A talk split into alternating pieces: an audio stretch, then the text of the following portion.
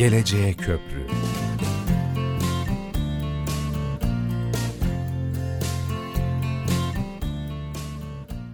Trakya Üniversitesi Radyosu Radyo Güne Bakan'dan tüm dinleyicilerimize sağlıklı, mutlu bir gün dileklerimizle yeni bir Geleceğe Köprü programıyla sizlerle birlikteyiz.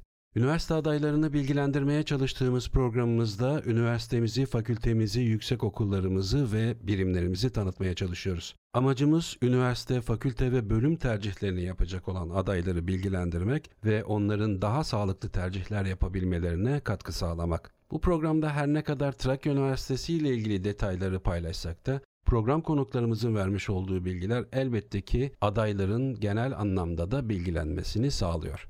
Bugün Trakya Üniversitesi İlahiyat Fakültesini detaylı bir şekilde anlatmaya ve tanıtmaya çalışacağız. Konuğumuz Trakya Üniversitesi İlahiyat Fakültesi Dekanı Profesör Doktor Sayın Ali Öztürk. Hocam hoş geldiniz Radyo Güne Bakan stüdyolarına. Hoş bulduk. Teşekkür ediyorum.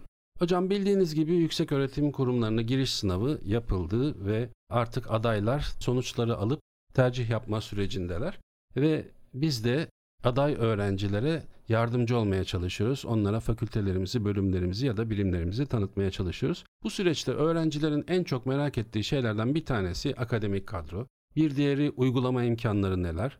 Bir diğeri de müfredat konusu çokça sıkça sorulan sorular. Bunların dışında barınma durumu ile ilgili, kentin şehir hayatıyla alakalı, sosyal imkanlarla alakalı ya da dil eğitimi gibi birçok sorular var. Biz bunların hepsini tek tek bu program içerisinde konuşacağız ve adayları bilgilendirmeye çalışacağız. Ama onun öncesinde öncelikle İlahiyat Fakültesi dekanı olarak sizleri tanımak isteriz kısaca. Tabii memnuniyetle. Ben Deniz Ali Öztürk. 1968 yılında Kastamonu Çatalzeytin'de dünyaya geldim. İlk ve orta öğrenimimi Karabük'te. O zamanlar Zonguldak vilayetine bağlıydı şu anda il durumunda. Karabük'te tamamladım. Ankara Üniversitesi İlahiyat Fakültesine kazandım. 1991 yılında oradan mezun oldum. Aynı yıl öğretmen oldum. 4,5 yıl kadar öğretmenlik yaptım.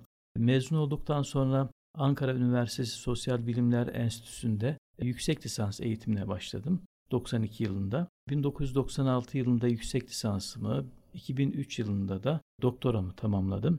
Bu arada 1995 yılında Gazi Üniversitesi İlahiyat Fakültesi, Çorum İlahiyat Fakültesi o gün için Gazi Üniversitesi'ne bağlıydı. Şu anda Hitit Üniversitesi'ne bağlı. Orada açılan araştırma görevliliği sınavını kazanarak akademik kadroya dahil olmuş oldum. 2003 yılında doktoramı bitirdikten sonra doktor araştırma görevlisi olarak bir süre daha görev yaptım. Akabinde 2005 yılında 9 Eylül Üniversitesi İlahiyat Fakültesi Türk İslam Edebiyatı Anabilim Dalı'na öğretim görevlisi olarak naklen tayin olunmuş oldum. 2010 yılında İstanbul Üniversitesi'ne doktor öğretim üyesi olarak o günkü adıyla yine yardımcı doçent olarak dahil oldum.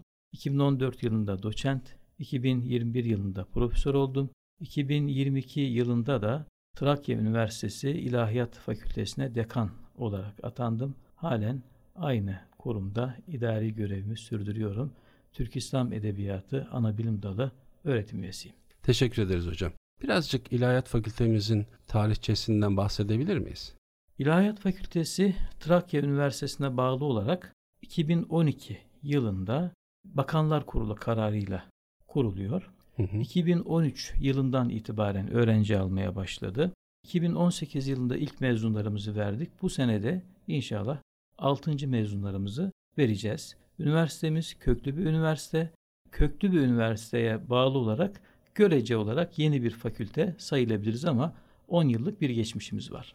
Evet, üniversitemizin köklü geçmişine dayanan bir yapının içerisinde var olan bir fakülte. Evet. Peki hocam, az önce söyledik akademik kadro aday öğrenciler tarafından fazlasıyla önemsenen bir konu. Kimlerden oluşuyor akademik kadro İlahiyat Fakültesinde? Genç bir fakülte olduğu için akademik personelimiz de genç bir nüfusa, genç bir kadroya sahip. 2023 yılı itibariyle fakültemizde görev yapan öğretim üyeleri hakkında bilgi verecek olursak, bir yabancı uyruklu olmak üzere 5 profesör hocamız, yine bir yabancı uyruklu 4 doçent hocamız, 12 doktor öğretim üyesi hocamız, 6 öğretim görevlisi, yine bunlardan 2 tanesi yabancı uyruklu, 7 araştırma görevlisi fakültemizde görev yapmaktadır.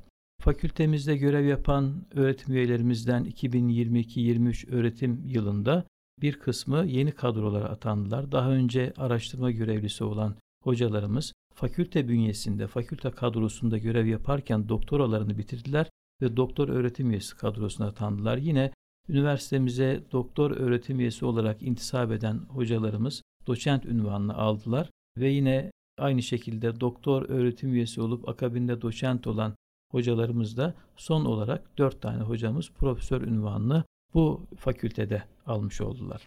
Peki hocam, İlahiyat Fakültemizin içerisinde hangi bölüm ve ana bilim dalları var? Evet, İlahiyat Fakültemiz tabi lisans eğitimi veren bir fakülte. Tek başına müstakil hı hı. yani e, işte benzerleri bölümlenme adına tıp fakültesi gibi, hukuk fakültesi hı hı. gibi müstakil lisans eğitimi veren fakülte.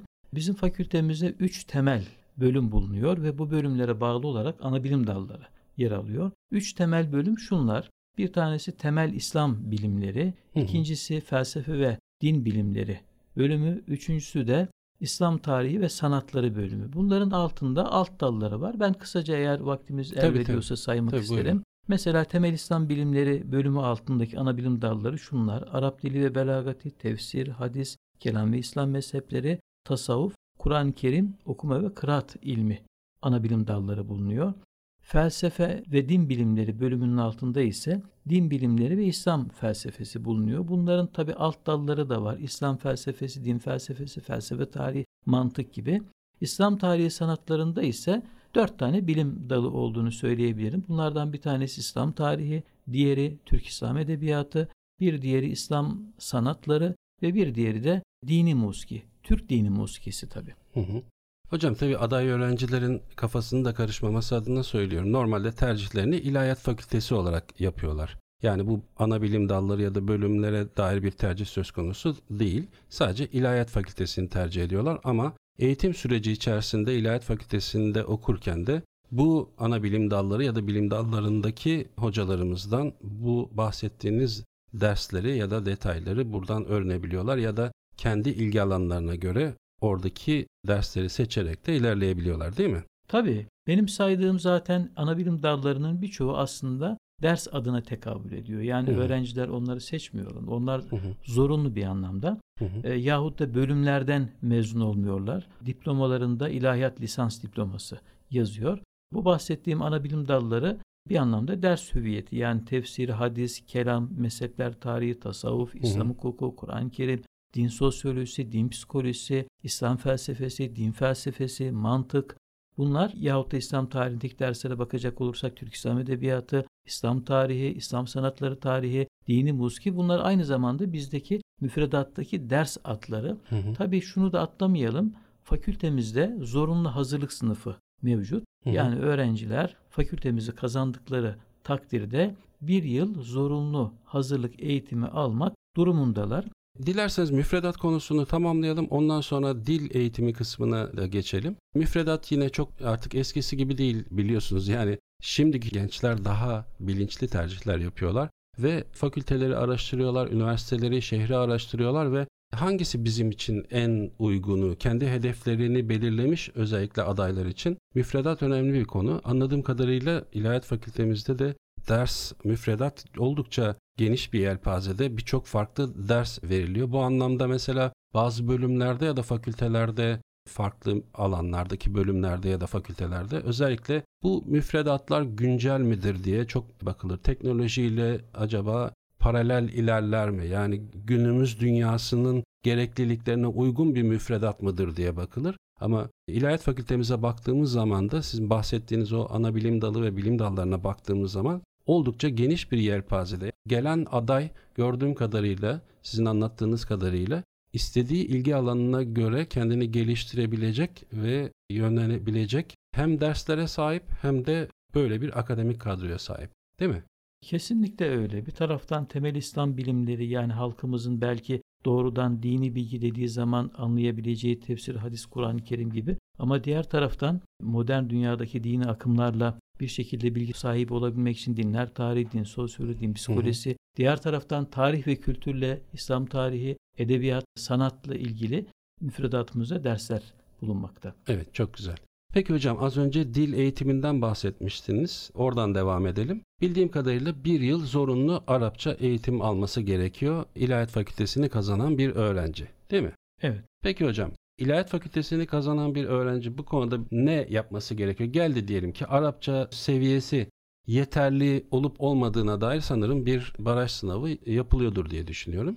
Tabii ki önce e, bir muafiyet sınavı Hı hı, muafiyet yapılıyor sınavı öğrenciler için. Hı hı, Muafiyet sınavında belirlenen notu alırsa eğer öğrenci e, Hı hı. Arapçadan muaf olmuş sayılıyor. Hazırlık sınıfı tabii zorunlu hazırlık sınıfı Arapça hazırlık sınıfı bizde. hı hı, Bu muafiyet notu 70 olarak Hı hı, belirlenmiş. Yalnız şu da var. Öğrenci eğer başka şekilde mesela ulusal sınavlar var. ÖSYM'nin yaptığı sınavlar. hı hı. Onlardan yine belli bir puan almışsa bizim yönergemizde Hı hı. yazılı olan puanı almışsa hazırlık sınıfı eğitiminden yine muaf sayılıyor. Evet. Yahut da yine yönergede yer aldığı şekliyle 4 yılın tamamı olmak kaydıyla eğer bir Arap ülkesindeki bir lisede okumuşsa onlar da Arapçadan muaf sayılıyor.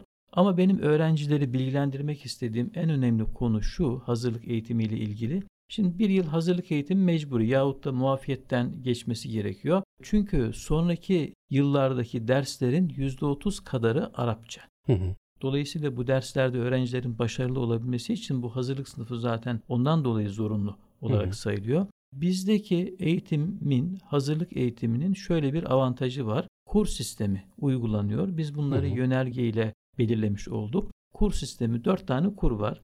Güz döneminde iki kur, bahar döneminde de iki kur olmak üzere toplam dört kur var. Yani öğrenci bu kurlardan birini başardığı zaman diğerine geçebiliyor.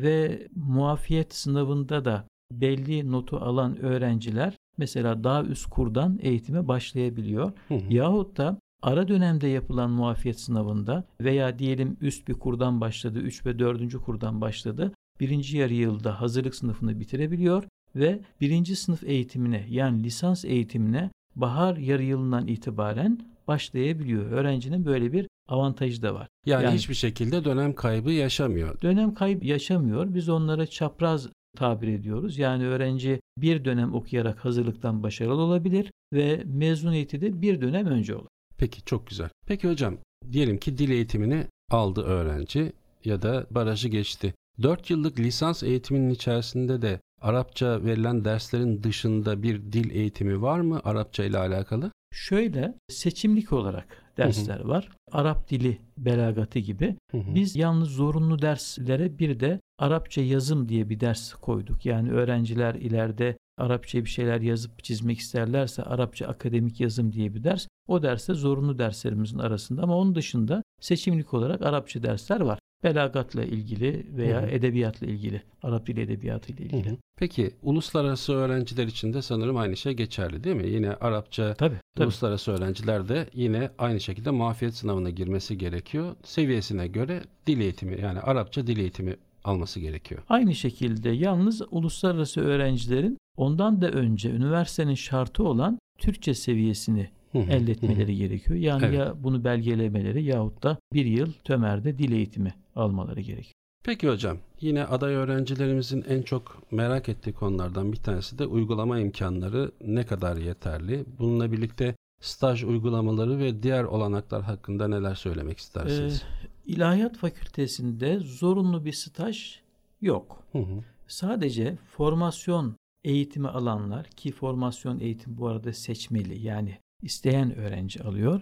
Formasyon eğitimi alanlar bir dönem öğretmenlik uygulamasına tabiler Milli Eğitim Bakanlığındaki kurumlar tarafından. Bunu tabii staj olarak biz kabul etmiyoruz. Yani staj olabilmesi için bir şekilde SGK primlerinin yatırılması gerekiyor ama öğretmenlik uygulamasında böyle bir şey yok. Uygulama dersi olarak geçiyor bu. Öğretmenlik uygulaması söylediğim gibi seçimlik formasyon dersi kapsamında verilen bir uygulama dersi. Bunun dışında yalnız Cumhurbaşkanlığının bir ulusal staj programı var. Hı hı, Yine isteyen öğrenci Cumhurbaşkanlığına başvurarak ulusal staj programı kapsamında bağlı bulunduğu yani daha doğrusu yaşadığı şehirlerdeki il müftülüklerine başvurarak oralarda yaz tatilinde staj yapabiliyorlar. hı hı. Ama bu mezuniyet şartı değil. Az önce de bahsettiğim Hı hı. gibi isteğe bağlı. İsteğe bağlı. Ama bunda tabii SGK primleri vesaire Cumhurbaşkanlığının yine o mevzuat gereği Hı hı. bizim kurumumuz tarafından ödeniyor. ödeniyor.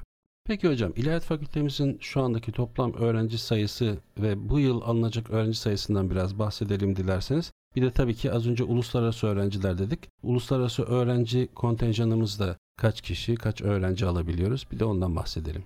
Fakültemizde şu anda 600 civarında öğrenci öğrenim görmekte. ÖSYM'nin verdiği kontenjan geçen yıllarda olduğu gibi bu yılda 99. Ancak buna ilave olarak METOK diye adlandırılan kısa adı METOK, hafız olan öğrenciler için 11 kişilik bir kontenjan daha tanıyor. Bu Hı hı. sıralama kendi arasında yapılıyor hafız öğrenciler arasında.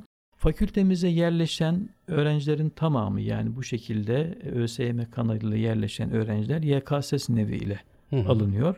Ayrıca bir de yabancı öğrenci kontenjanımız var. Üniversitemizin bize tanıdığı öğrenci kontenjanı 50 yabancı uyruklu öğrenci kontenjanı. Bu da üniversitemizin orta öğretim başarı puanını kıstas alarak uyguladığı bir sınav Hı daha hı. doğrusu diploma yani, notuna göre. diploma notuna göre alıyor Evet. diyebiliriz. Hı hı. Ee, zannediyorum geçen yıl bir de bir sınav yaptı yine biraz Hı hı. daha eleyici olması bakımından. 50 öğrencinin büyük çoğunluğu bize Balkan ülkelerinden geliyor ama Orta Asya'dan yahut da başka ülkelerden de öğrenci gelmesi mümkün.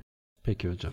Sevgili dinleyiciler, Radyo Güne Bakan'da Trakya Üniversitesi İlahiyat Fakültesi Dekanı Profesör Doktor Sayın Ali Öztürk'le İlahiyat Fakültesini tercih etmek isteyen adayları bilgilendirmeye çalıştığımız Geleceğe Köprü programı devam ediyor. Peki hocam, akademik kadroyu konuştuk, müfredatı ve uygulama imkanlarını konuştuk. En önemli şeylerden bir tanesi de bulunduğumuz şehir Trakya Üniversitesi Edirne'de ve dışarıdan özellikle Edirne dışından gelecek olan öğrenciler için birazcık da Edirne'yi anlatmak lazım diye düşünüyorum. Mutlaka onlar şimdi internet çağındayız her şeyi görüyorlar ediyorlar ama biz içinde yaşayan insanlar olarak belki onlara siz de İlahiyat Fakültesi dekanı olarak Edirne'yi başka bir gözle mutlaka anlatabilirsiniz diye düşünüyorum. Ben Edirne'ye ilk geldiğimde duyduğum ilk şey şuydu. Türkiye'de metrekareye en fazla tarihi eser düşen şehir Edirne denildi. Gerçekten nereye kazmayı vursanız altından bir tarihi eser çıkacak kadar inanılmaz güzel bir şehirde yaşıyoruz. Bu anlamda hem şehrin ulaşım imkanları ve sosyal imkanları anlamında barınma imkanlarında birazcık daha kenti anlatabilir misiniz bize?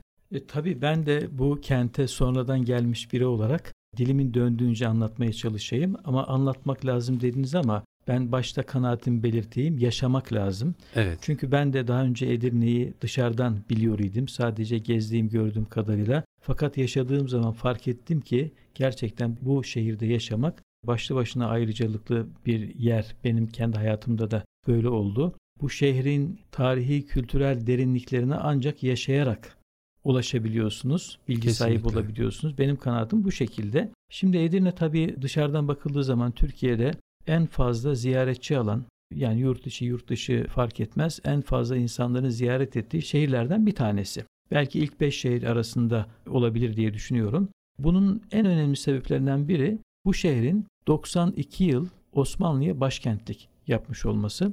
Edirne'ye geldiğim zaman duyduğum bir söz vardı. Müsaadenizle burada ben nakletmiş olayım. Tabii ki. Edirne buyurun. için diyorlar ki İstanbul'un babası Bursa'nın evladı şeklinde. Ben Evet. bu tanımlamayı çok sevdim. Evet, Gerçekten güzelmiş. de böyle bir özelliği var. Elbette ki Edirne'nin tarihi, kültürel özelliklerini saymakla bitmez. Yerin altındaki o kültürel zenginliğin yani yerin üstüyle yarışacak ve veya daha fazla olduğunu söyleyebiliriz. Kesinlikle. Kesinlikle.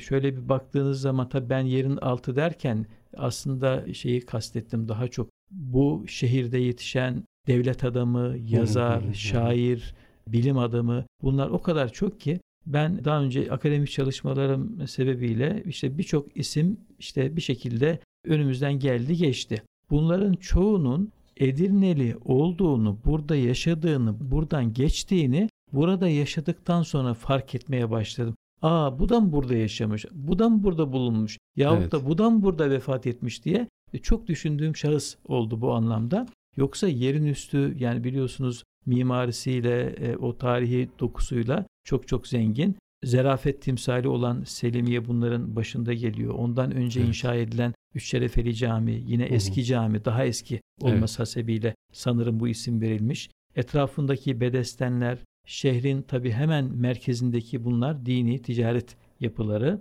Hemen biraz daha şehrin bugün için kenara sayılabilecek Beyazıt Külliyesi ve Şifahane Hı hı, evet. şehre değer katan önemli mimari eserlerden bir tanesi. Darül Hadis yani Hı hı. vaktiyle ilim öğretilen, hadis öğretilen yer. Tabiyalar benim gidip gördüğüm, görmesem eksik kalacağını düşündüğüm önemli bir yer bizim savaş tarihimiz bakımından. E yine tabii şehrin kenarında yer alan Sarayiçi, artık merkezinde diyebileceğimiz Karaağaç gibi yerlerde şehrin hem tarihi hem turistik çok önemli yerleri arasında olduğunu söyleyebiliriz. İstanbul'a yakınlığı başlı başına önemli bir ayrıcalık diye düşünüyorum.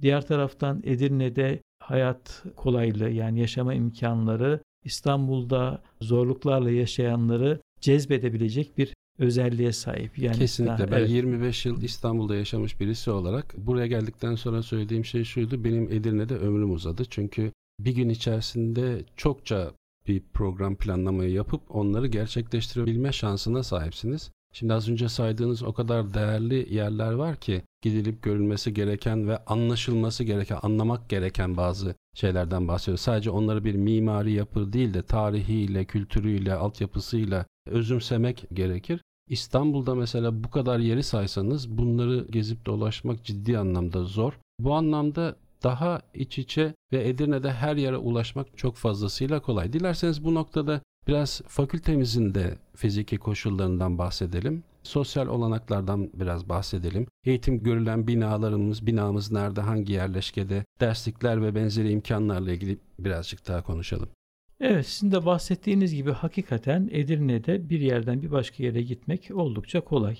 Fakültemiz daha doğrusu yani üniversitemiz diyelim. Çünkü Hı hı. fakültemizde üniversitemizin içerisinde kampüste Hı hı. çok merkezi bir yerde konumlanmış. Hemen Tıp Fakültesi Hastanesi'nin yanında yaşam merkezi olarak adlandırılan sosyal mekanın yanı başında konumlanıyor ve halen inşaatı devam eden ve tamamlandığı zaman kampüs ve çevresiyle birlikte yaklaşık 50 bin kişiye hizmet vermesi planlanan Trakya Üniversitesi Camii'nin inşaatı hemen fakültemizin karşısında yer alıyor. Fakültemiz idari ve akademik personelinin gayretleriyle çok güzel bir çevre düzenlemesine kavuştu. Bahçelerimiz her ne kadar küçük de olsa gerçekten şirin bir yer hüviyetinde şu anda. Yeşillendirilmesi, ağaçlandırılması, yine çeşitli her dönem açabilecek çiçeklerle çiçeklendirilmesiyle güzel bir yapıya kavuştuğunu söyleyebilirim. Diğer taraftan üniversitemizin yemekhanesi, spor salonu, kültür merkezi, kongre merkezi fakültemize yürüme mesafesinde.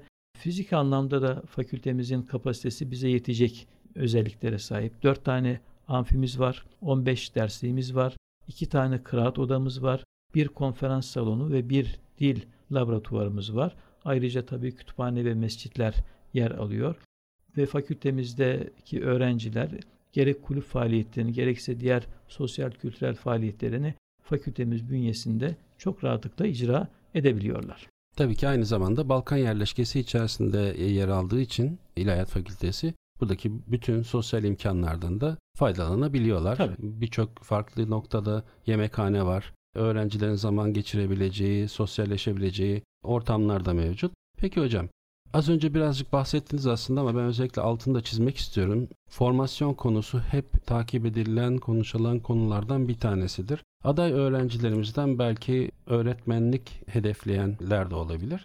O yüzden bize birazcık da formasyon eğitimi özellikle bu son dönemde değişen formasyon eğitim sürecini de anlatabilir misiniz? Tabii bu formasyon eğitimi aslında yani şu anda mevcut öğrencilerimizi de ilgilendiriyor. Çünkü Hı hı. yeni bir hüviyete kavuştu. Yeni dersler değil ama derslerin kredi ve AKTS'leri değişti. Dönemlerinde değişiklikler var. Öğretmenlik uygulaması iki dönemde bir döneme indi. Şimdi ben öncelikle şunu söyleyeyim. İlahiyat Fakültesinde belki başka fakültelerde olmadığı şekliyle bir zorunlu ders paketi var. Hı hı. Şöyle yani normalde bütün fakültelerde 240 AKTS'den AKTS dediğimiz Uluslararası Avrupa Kredi Sistemi 240 AKTS ile mezun olur öğrenci. Ancak ilahiyat fakülteleri için şöyle bir ek şart daha getirilmiş. 150 yerel kredi. Bu şey demek yani ilahiyat fakültesine giren bir öğrenci 150 yerel kredi ki bu uluslararası kredi olarak 240 AKTS'ye kabul etmektedir. Bunu almak zorunda. Bunun içerisinde benim az önce saydığım müfredatta yer alan dersler var. İlave olarak da üniversitenin zorunlu seçimlik diye tabir ettiğimiz dersleri var. YÖK dersleri var işte. Hı hı. Yabancı dil dersleri var, inkılap tarihi dersi var, Hı hı. e, Türk dili dersi var. Bunlar bu 150 alan kredisine dahil. Peki şimdi formasyon ne? Formasyon bunların haricinde öğretmen olmak isteyen öğrencinin seçimlik dersler kapsamında almak zorunda olduğu, seçimlik ama öğretmen olmak istiyorsa bunu Hı hı. almak zorunda olduğu bir eğitim müfredat paketi. Pedagojik formasyon dersleri. Bu dersleri yeni sisteme göre öğrenci ikinci sınıftan itibaren alıyor. İkinci, üçüncü ve dördüncü sınıfta dengeli biçimde formasyon dersleri dağıtılmış oluyor. Dolayısıyla 150 alan kredisi vardı ya Hı hı. bunların üzerine bir de formasyon dersleri ekleniyor. Tabi bunların AKTS değerleri de var. Yani toplamda bu öğrenci formasyon almışsa eğer hem 150 alanını aşmış olacak alan kredisini hem de 240 AKTS'yi aşmış olacak. Toplamda 300 AKTS Hı hı. lik e, bir ders almış olacak. Yani biraz fazla gayret göstermesi gerekiyor. İkinci, üçüncü, dördüncü sınıflarda bir de dördüncü sınıfın ikinci yarısında Milli Eğitim Bakanlığı'na bağlı okullarda uygulama dersi var. Hı hı. Hem bizden bir öğretim elemanımız rehberlik, danışmanlık yapıyor öğrencilerimize hem de Milli Eğitim Bakanlığı'nda e, girdiği dersin öğretmeni öğrencinin danışman öğretmeni oluyor. Hı hı. Her iki hocanın da Milli Eğitim Bakanlığı'nın sitesinde dolduracakları yerler var. Yani öğrenci formasyon eğitimini aldığı zaman Milli Eğitim Bakanlığı'nın kaydını aslında girmiş oluyor. Tabii biz fakülte olarak bunları bir ders kapsamında değerlendirdiğimiz için ayrıca uygulama dersinin notu takdir ediliyor. Yani öğrenci işte diyelim A, A, B, A her neyse bu uygulamadan danışman öğretim elemanı ne takdir ederse ödevleri vesaire var. Onun sonucunda bir de not almış oluyor. Bu notlar yalnız özellikle belirteyim bu notlar ortalamaya dahildir. Öğrencilerimizin özellikle bilmesi gereken budur. Çünkü şöyle bir şey varsayılıyor. Bu isteğe bağlıysa ben bunu isteğe bağlı olarak alıyorsam sanki bundan hani diyelim ki böyle 50-50 vasat notlar aldım geçtim gitti. Tamam formasyon eğitimini almış sayılırsınız. Bu derslerin tamamını almak gerekiyor yalnız şartlıdır birbirine bağlıdır. Bir tane eksik olsa dahi fakülte size formasyon eğitimini almıştır belgesi vermez. Bu bütün üniversitelerde bu şekilde Bütün üniversitelerde böyle. Hı hı. Yalnız özellikle altını tekrar çiziyorum. Bu dersler seçimlik ders kapsamında alındığı için alınan notlar not ortalamasına girer. Bunlar bir derstir. Hı hı. Eğitim fakültelerinin mezuniyetten sonra vermiş olduğu sertifika programıyla karıştırılmamalıdır. Hı hı. Çünkü sertifika programı mezuniyetten sonradır. Orada başarılı sayılırsınız. Aldığınız notlar hiçbir şekilde lisanstaki notlarınızı etkilemez. Hı hı. Ama burada bizim lisans eğitim içerisinde alıyorsanız kesinlikle etkileyeceğinin bilinmesi gerekir. Burada o zaman şöyle bir şey söyleyebiliriz değil mi hocam? Aslında bu bahsettiğiniz ek AKTS'ler ya da kredi alması gerekiyor öğrencilerin ama bir taraftan da sanki mezuniyette çift anadal okumuş gibi oluyor. Çünkü bir taraftan hem öğretmenlik yapabilme şansınız var hem de ilahiyat fakültesi mezunu olarak yapabileceğiniz alanlarda çalışabileceğiniz alanlarda çalışma imkanı sağlıyor. Dolayısıyla iki alanda ya da farklı alanlarda çalışabilmenin karşılığı olarak da öğretmenlik yapabilmek için de bu dersleri almak gerekiyor tabii ki. Doğal Kesinlik- olarak. Kesinlikle öyle ama mesela uluslararası öğrencilerimiz var. Onlar Hı hı. bizim işimize yaramıyor diye almayanlar oluyor. Almayabilir. tabii. Onlar Tabii. normal dersleri Hı hı. başarılı olduğu takdirde o derslerden mezuniyet hakkını elde ederler. Bizden de bir öğrenci aynı şekilde ben öğretmen olmayacağım. Benim yapma uygun değil diye düşünebilir. Yahut da Diyanet kadrolarında yükselmeyi düşünebilir. Onların da almasına gerek yok. Ayrıca formasyon alan öğrencilerin aldığı bu AKTS'ler onların not sisteminde, diplomalarında, diploma eklerinde daha doğrusu göründüğü için yurt dışında herhangi bir yüksek öğretim kurumuna yüksek lisans için başvurdukları takdirde bir avantaj teşkil ettiğini de söyleyelim. Çünkü 240 değil 300 AKTS ile Evet. mezun olmuş oluyorlar. Hı hı. Peki hocam bir diğer başlığımızda değişim programları, uluslararası akademik çalışmalar ve başarılarla ilgili birazcık konuşalım. Bu bağlamda da özellikle Rumeli İslam Araştırmaları dergisi hakkında da bize biraz bilgi verebilir misiniz?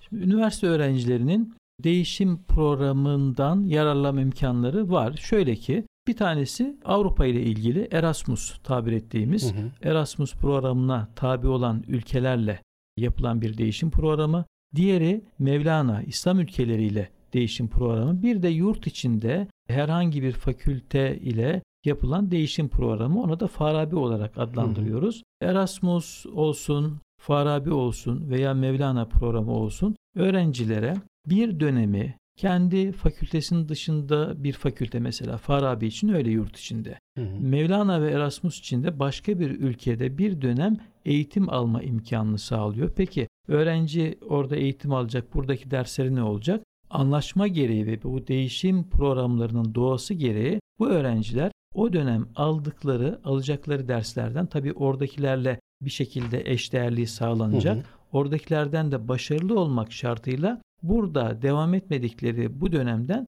muaf sayılmış olacaklar. Hı hı.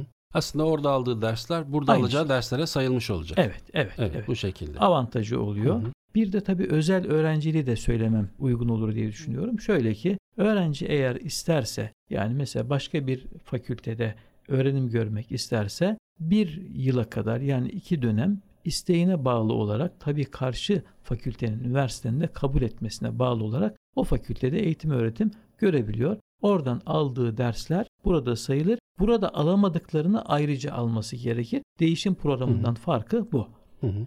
Genellikle buna bir şekilde mazereti olan öğrenciler, iş sebebiyle, hastalık sebebiyle bir mazeret sahibi öğrenciler buna başvuruyor ama güzel bir imkan olduğunu söyleyelim. Peki hocam unutmadan bir de Rumeli İslam Araştırmaları evet. dergisi hakkında da biraz Şimdi Rumeli verelim. İslam Araştırmaları dergisi biz fakülte olarak derginin sahibi görünüyoruz. Ancak dergiye normalde Trakya Üniversiteler Birliği'ne bağlı olarak faaliyet gösteriyor. Hı hı. Trakya Üniversiteler Birliği dediğimizde Trakya Üniversitesi'nden vaktiyle ayrılmış olan Kırklareli, Tekirdağ, Namık Kemal, e, Çanakkale 18 Mart ve bunlara bir de Bandırma Üniversitesi eklendi. Bunların bağlı olduğu bir platform. O platforma bağlı olarak Rumeli İslam Araştırmaları dergisi çıkartılmakta. Bu derginin tabi daimi olarak e, sahibi biziz. Trakya Üniversitesi İlahiyat Fakültesi. Ancak derginin editörlükleri, sayı editörlükleri bu gruba üye fakülteler tarafından dönüşümlü olarak gerçekleştiriliyor. Dergimiz yılda iki defa yayın yapıyor. Uluslararası bir dergi. Adından da anlaşılacağı gibi yayın amacına uygun olarak özellikle Rumeli ve Balkanlardaki İslam tarihi ve kültürüne yoğunlaşan inceleme ve araştırmaları kabul ediyor. Aday öğrencilerin merak ettiği konulardan bir tanesi de burs olanakları. Kısaca bahsedebilir misiniz? Fakültemizin bünyesinde böyle bir şey yok. Ancak üniversitemizin bir öğrencide sen okut Hı hı. projesi var. Üniversitemizin bir vakfı var. Öğrenciler bu vakfa başvurarak üniversitemiz içinde bir burs imkanına sahip olabilir. Yine kısmi zamanlı öğrenci programı var. O program kapsamında da bazı fakültelerde kendi fakültemiz başta olmak üzere yine yönetmeliğin belirlediği saatler kadar mesai sarf ederek bir burs alma imkanına sahipler. Ayrıca tabi devlet burslarını saymıyorum. Bütün Tabii, öğrenciler tabii, tabii. zaten bunlarla ilgili. Bunların dışında Türkiye Diyanet Vakfı'nın ilahiyatta okuyan öğrencilere yönelik bursları var. Fakat daha çok bunların ailesi, ailesinden birinin daha doğrusu Türkiye Diyanet İşleri Başkanlığı çalışanı olursa daha avantajlı olduğunu biliyorum. Yani onlar öncelikli olarak bu haktan sahip. Öğrencilerimizin büyük çoğunluğunun da din görevlileri, ailelerin çocukları olduğunu düşünürsek bu burs imkanını hatırlatmak yerinde olacaktır. Peki hocam. Fakültemizin geleceğe dair plan ve hedefleri mutlaka vardır. Çünkü 2013 yılında faaliyete geçti dediniz ve hızlıca bu kadar kısa zaman içerisinde aslında hem akademik kadro anlamında hem fiziki koşullar anlamında hem de müfredat anlamında oldukça kendini geliştiren bir fakülteden bahsediyoruz. Buna rağmen ben bir aday öğrenci olsam mesela şu anda İlahiyat Fakültesi'nde okumak isteyen bir aday öğrenci olsam ve size şöyle bir soru sorsam desem ki hocam bir sürü Türkiye'de üniversite var ve bunların içerisinde de ilahiyat fakülteleri var. Ben neden Trakya Üniversitesi İlahiyat Fakültesini tercih edeyim desem ne dersiniz? Tabii neden Trakya Üniversitesi sorusuyla da bunu birlikte düşünmek lazım. Yani öğrenci hem fakülteye aynı zamanda Trakya Üniversitesi'nde üniversiteyi de tercih etmiş oluyor. Dolayısıyla üniversitemizin sağlayacağı bütün imkanlar fakültemiz için de geçerli. Trakya Üniversitesi'nin o avantajlı konumunu eğer bilirsek Dolayısıyla Trakya Üniversitesi'ne bağlı olarak İlahiyat Fakültesi'nde eğitim görmenin de nasıl bir anlama geldiğini öğrenci bilecektir. Tabii yine fakülte olarak 10 yıllık bir geçmişe sahibiz ama bununla birlikte genç bir kadroya sahibiz. Yani öğretim Hı-hı. üyelerimiz gençlerden oluşuyor. Bu öğrencilerin Hı-hı. görmek istedikleri bir konu. Bunu 30 yıldır fakültede görev yapan birisi olarak rahatlıkla söyleyebilirim.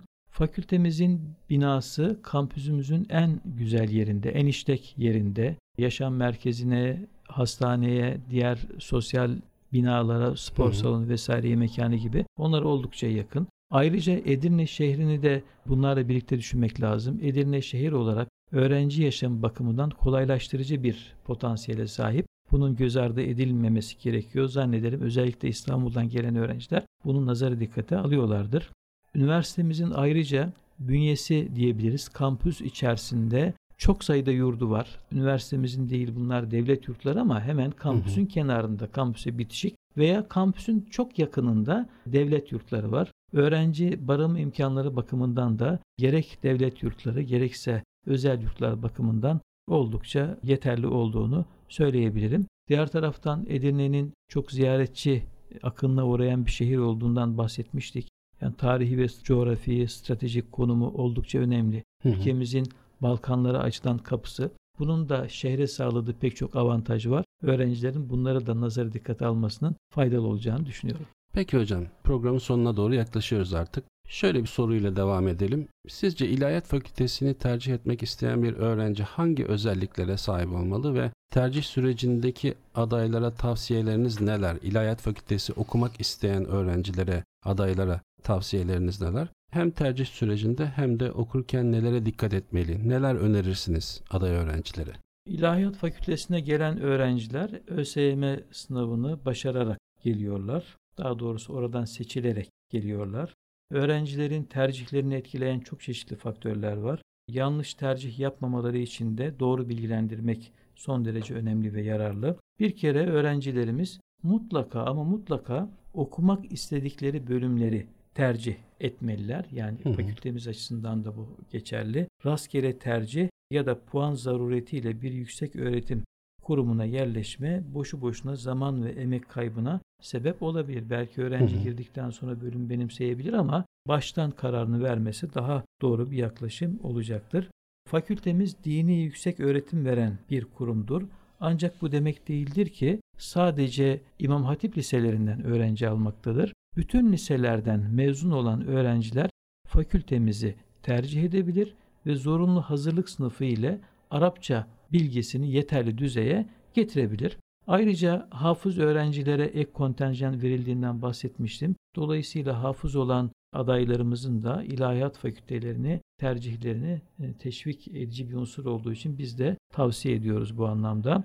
Yine öğrencilerimizin fakülte mezuniyeti sonrasında bu alanda hizmet vermeye istekli olmaları da önemli bir husus diye düşünüyorum. Bu alanda hizmet vermeye, insanları bilgilendirmeye, aydınlatmaya, yazıp çizmeye meraklılarsa ilahiyat fakültemizi tercih edebilirler.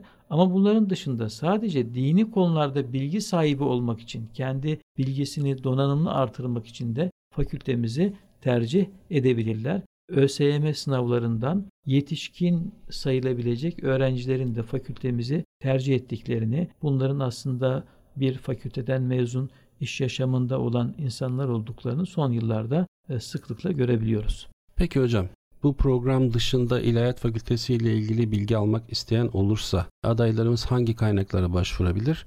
Her ne kadar biz şimdi bu programda akademik kadrodan, müfredattan, sosyal imkanlardan burs staj imkanlarına varıncaya kadar her şeyi anlattık aslında. Bu program yayınlandıktan sonra da adaylarımız istedikleri takdirde radyomuzun Spotify hesabı üzerinden 7 gün 24 saat dünyanın neresinde olursa olsunlar bu programı dinleyebilirler, telefonlarına ya da bilgisayarlarına indirebilirler ya da kendileri gibi ilahiyat fakültesini tercih etmeyi düşünen adaylar varsa onları mesaj olarak WhatsApp üzerinden de gönderebilirler. Ama yine de oldu ki diyelim ki adayların kafasına takılan bir soru oldu ve bilgi almak istiyor. Özellikle İlahiyat Fakültemizin bir web sitesi var tabii ki. Buradan herhalde size mail ya da telefon yoluyla ulaşabilirler diye düşünüyorum. Evet aslında bu konularla ilgili çokça yayın var ama öğrencileri tabii bu yayınları yönlendirmek doğru olmaz. Zaten adaylar bunlara değil doğrudan sizin varsa web siteniz yine varsa Hı hı. sosyal medyadaki mecralarınıza bakıyorlar. Bizim de sürekli güncellenen web sitemiz var. Yani web sitemizde fakültemizin tarihinden başlayarak fizik imkanına kadar pek çok hususu fotoğraflı olarak görmeleri mümkün. Biz ayrıca resmi sosyal medya hesaplarımızı da aktif olarak kullanmaya çalışıyoruz. Üniversitemizin bir standartı var biliyorsunuz. Hemen web sitesinin sağ üst köşesinde sosyal medya hesapları var. Fakültemizde de durum aynı şekilde. Orada da aktif olan sosyal medya hesaplarına girerek hem fakültemizdeki faaliyetlerden haberdar olabilir hem de tanıtım faaliyetleriyle ilgili bilgi sahibi olabilirler. Bunların dışında yine öğrenciler YÖK'ün çok faydalı bir çalışması var. YÖK Atlas programı diye kısaca YÖK Atlas olarak adlandırılıyor. Oradan gerek puanları, öğrenci sayıları, öğrencilerin geldikleri okullar istatistik olarak ve yine öğretim elemanları ile ilgili sayısal veriler orada bulunuyor. Oralardan çok rahatlıkla detaylı bilgi edinebilirler. Peki hocam son olarak eklemek istediğiniz bir şey var mı? Eksik bıraktığımız bir şey, bir konu var mı? Estağfurullah. Öncelikle şunu hatırlatayım ben yine bir son bir hatırlatma olsun. Öğrenciler hangi bölümü, hangi fakülteyi seçerse seçsinler kişisel başarılarında, ya kişisel başarılarının daha doğrusu gayretlerinin önemli olduğunun altını çizmek isterim. Fakültemiz her ne kadar yani görece olarak yeni olsa da üniversitemiz Türkiye'nin köklü üniversitelerinden biri, yüksek öğretim kurumlarından biri. Dolayısıyla fakültemizi tercih edenler bu büyük ailenin bir ferdi olacaklar. Tarihi ve kültürel derinliği olan ve Balkanlara açılan bir kapı olarak Edirne şehrinin de yine öğrenciler için fırsatlar şehri olduğunu bir daha hatırlatmış olayım. Trakya Üniversitesi'nin diğer üniversitelerden farklı olarak bahse konu olan tarihi ve kültürel zemine oturduğunu da burada öğrencilere yine bilgilendirmekte fayda var. Özellikle uluslararası öğrenciler için şöyle düşünün. Türkiye'ye giriyorsunuz, sınır kapısından girdiniz ve karşınızda Trakya Üniversitesi tabelasını görüyorsunuz. Başka herhangi bir şehre gitmeden bunun çok bir ayrıcalık olduğunu söyleyebilirim. Yabancı uyruklu öğrenciler için. Son olarak da adaylara yani bir temenniyle ben bitirmiş olayım. Öncelikle gönüllerinde olan programlara yerleşmelerini isterim ama gönüllerinde olanla birlikte yine akılcı bir gerçekçilik, gönüllüyle rasyonelitenin kesişmesi diyeyim. Bunun örtüştüğü başarılı bir programa yerleşmelerini temenni ederim ve hepsine bu tercih sürecinde başarılar dilerim. Peki Geleceğe Köprü programında konuğumuz Trakya Üniversitesi İlahiyat Fakültesi Dekanı Profesör Doktor Sayın Ali Öztürk'tü. Hocam bu detaylı ve güzel bilgiler için çok teşekkür ediyoruz. Programımıza katıldığınız için, zaman ayırdığınız için çok teşekkürler. Bu imkanı verdiğiniz için ben de size teşekkür ederim. Sağ olun.